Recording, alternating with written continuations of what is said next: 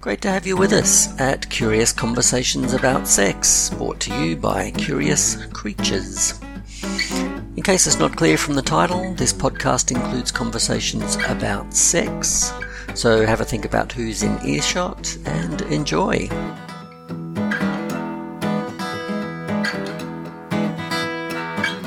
Today, Shawnee Love, award-winning sex worker and sex educator, is back with us. The question we're tackling gets us into all sorts of interesting spots, such as the process of undoing gender conditioning and socialisation, removing the link between being attractive and being sexy, and a few reflections on the nature of the industry and life.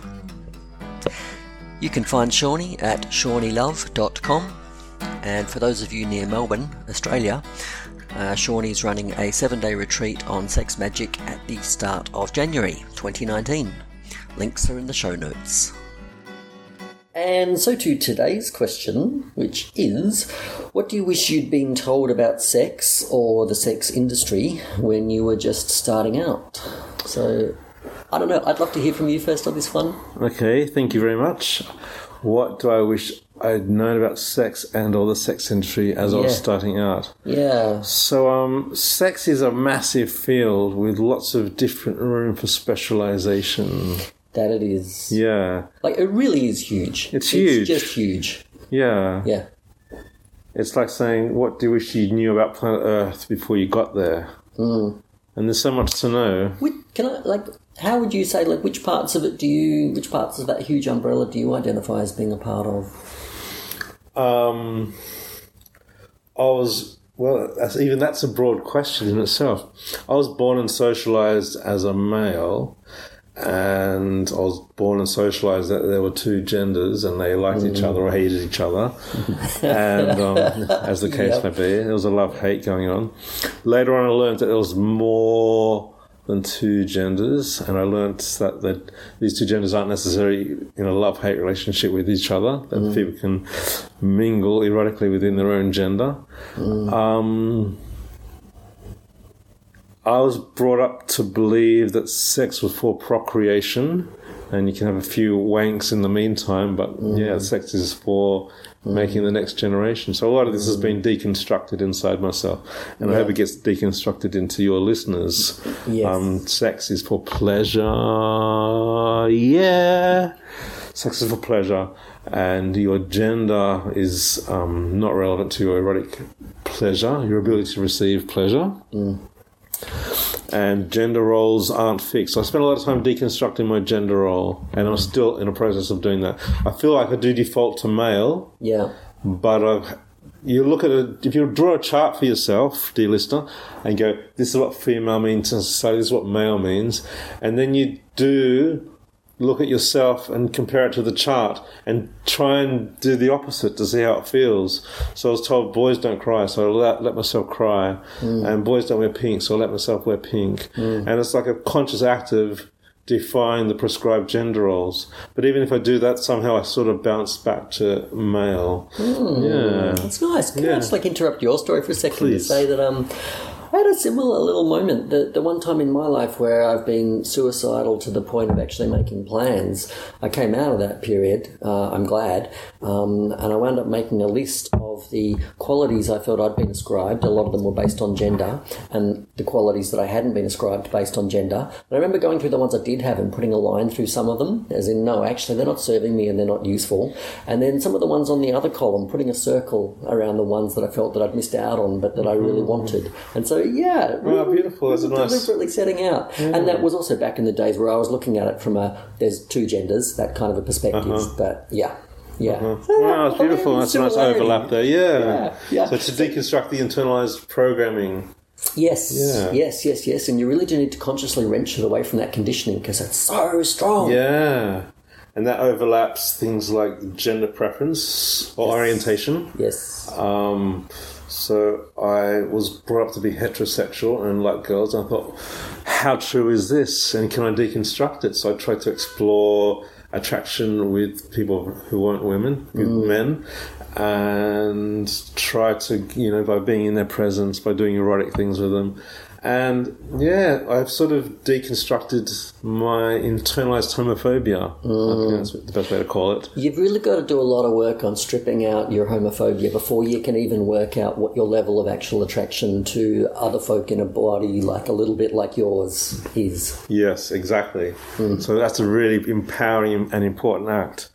And you can, for some people, it might start with hugging a man, or hugging someone of the same gender, or eye gazing with someone of the same gender. I can still remember the first time I was just literally in a room with another man type of person and being aroused.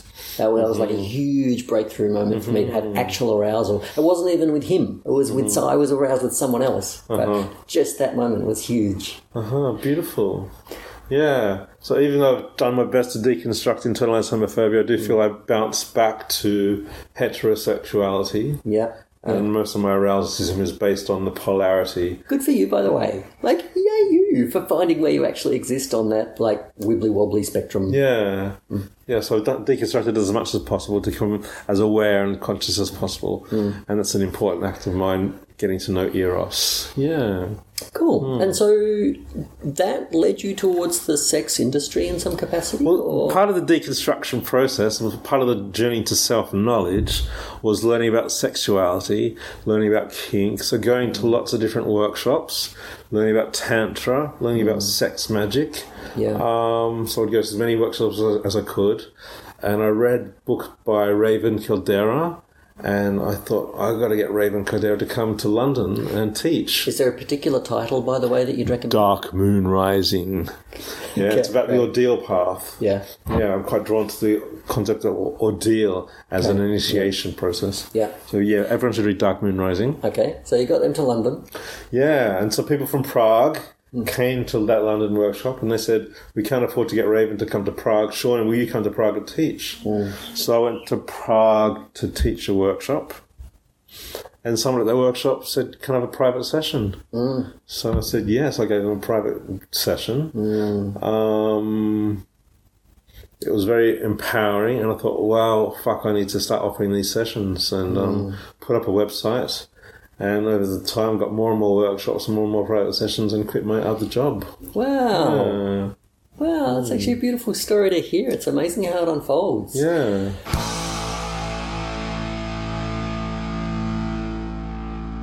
Hey friends, I'm interrupting with a favour to ask. I create this podcast for free because I like spreading the good word of sex positivity. I actually really dig it, and if anyone wants to pay me just to make this podcast, I'd be so on board with that. But in the meanwhile, I have a favour to ask. For every 10 episodes you listen to, please think about one episode that might appeal to one person in your life and send them a message suggesting that they have a listen. This is not like an actual contract between us, of course, because you didn't get any say in it. But you'd be really helping the cause if you're willing to get on board with that. Thanks.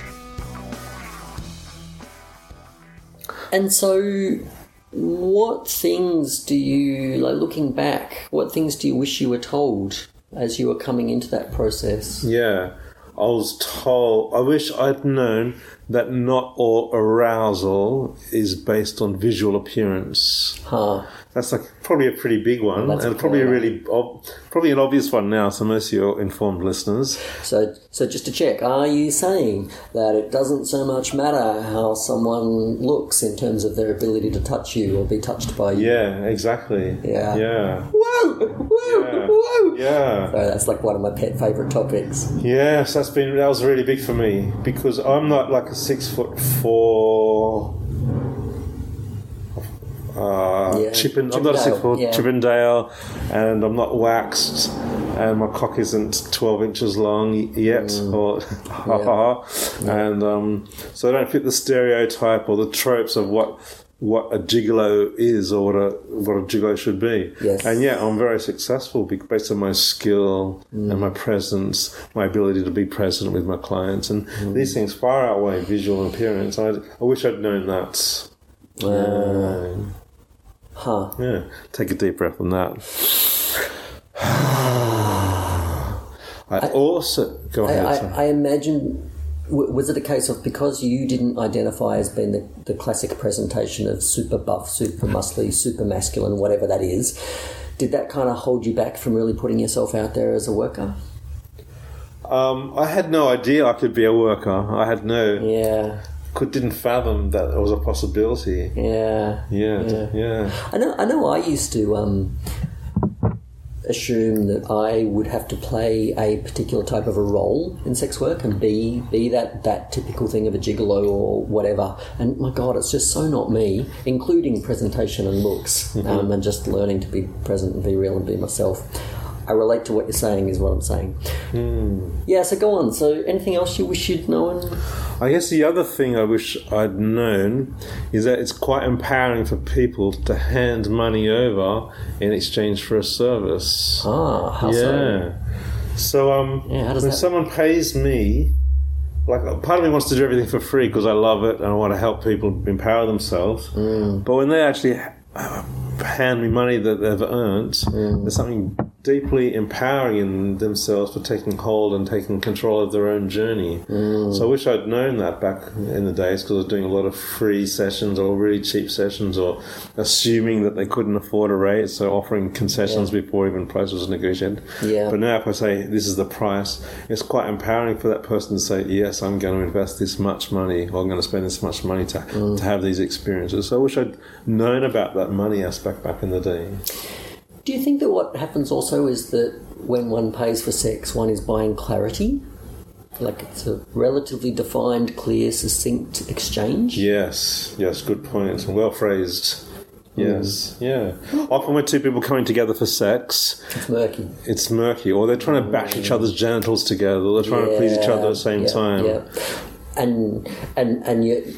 Maybe you feel like you're doing the other person a favour. Maybe you feel like they're doing you a favour. Whatever the case, it makes it harder to specifically ask for what you want and say, actually, you know what, that's not quite right for me. Let's do it differently. Yes. Or, yeah. So in the context of a session, someone can ask for exactly what they want. Often for the first time, asking for exactly what they want. So that's like a really beautiful thing. Oh, yeah. I'm touching my heart. Yeah. I'm touching my testicles, but it's all good.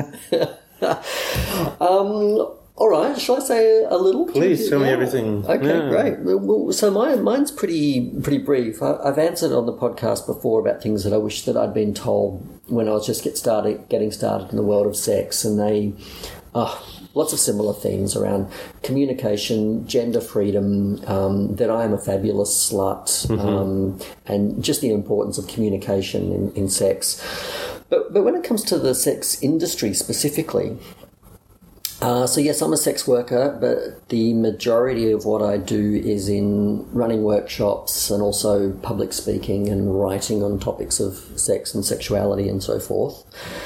And I guess one of the things that I sometimes find myself chatting about with other people in the industry that I wish I'd been told at the start was... It's a very complicated industry, because when someone is criticising your business, they are often criticising your sexuality or your relationship style or the way you conduct yourself. Like, they are so personally linked. It's not a product you put in the outside world like an architect. An architect draws a picture of a building, and it's not quite so personal. But yeah, it gets very personal, and that's okay. Like, that's potentially fine. Like, there's nothing wrong with personal criticism. But when it comes from a commercial competitor or someone that's envious of success or something, that line between, shall we say, like boisterous commercial competition and deep personal attack is they're quite fused. So I notice a lot of people find that confusing around me. A lot of people find it challenging, and it creates some interesting dynamics in the industry.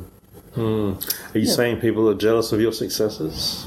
Are they attacking you? Are you saying from time to time? Sometimes, yes. I think as soon as anyone in this sector becomes a little bit prominent or a little bit known, that just naturally, just the nature of being humans is that sometimes others will find that a threat or whatever. Yeah. And if that's where the source of the criticism is coming from, then it just winds up being quite murky and quite complicated. It can be quite hurtful, I imagine. Well, blessings to you for navigating those challenging spaces. One does one's best. One does not always succeed. Yes. But yeah, it's not a big gripe. It's not the total of the experience. For the most part, I find the sector, there's a lot of camaraderie, there's a lot of support, there's a lot of a sense of, I find there's a lot of a sense of shared resources and information and skills. So for the most part, I find the sector a really... a sense of siblinghood, yep, with folks, but I find it also very diverse because there's people on all economic scales in the industry. People who economically don't have much choice other than to become working in the sex industry, versus to very high end people who are charging quite a lot of money, and often these people are working together or communicating together about the industry. And yes, I had no idea that it would be so diverse in terms of social class. Oh yes, I was researching the other day and just looking at specifically at sex workers. The range is from about, for full service, the range is from about $80 or $100 an hour through to $2,500, just in the folks I could find on the top 4 or 5 pages of Google hits. Mm-hmm. That's an astounding range of class. That's an astounding hit of diversity. And it's the same in workshops, which is more my area. I know in the past I've done workshops almost basically for free, and then at other times they're reasonably well paid, enough to support me and support staff. So, there's such a range. Mm-hmm. Mm. Yeah. Actually, it's hard to think of many industries and many sectors where you get that much class difference in one spot. I would agree, Yeah. So, once, Shawnee, is there anything else you'd like to say about things that you wish that you'd been told when you were starting out into either your journey of sexuality or into the industry? I think there's a space, in completely regardless of your physicality, your age, your colour, your gender, your physical size, there's a niche for you. If people want to get in the industry and they're holding back because they think they don't look right, I'll tell them to take another look, because I think looks is never going to slow you down in this industry. I'm reminded, just a little funny sidebar story to finish on. I'm reminded, I forget who told me this story, but it was someone who booked a male sex worker sometime. This is going back to your reference about the Chippendale look and so forth. Mm-hmm. And they picked someone who was, by stereotypical attractiveness standards, way up the top end of the bell curve, really super muscly, well presented, whatever, I don't know, I'm just making this up. Anyway, they turned up to the door and they just took one look at this person and felt the vibe of things and just said, "Yeah, really sorry. Here's your money. I'm not down for it," and left. Just beautiful little piece of evidence about how we think it's all about looks and it's so little to do with looks. Yeah. So hopefully that's being deconstructed on a large scale. Yeah. Okay. Beautiful. Thank you. All right. Yay. Thank you for sharing your stories. My pleasure. Yay. And that was Shawnee Love, who you can find at shawneelove.com, along with information about his upcoming 7-day retreat on sex magic at the start of January near Melbourne, Australia.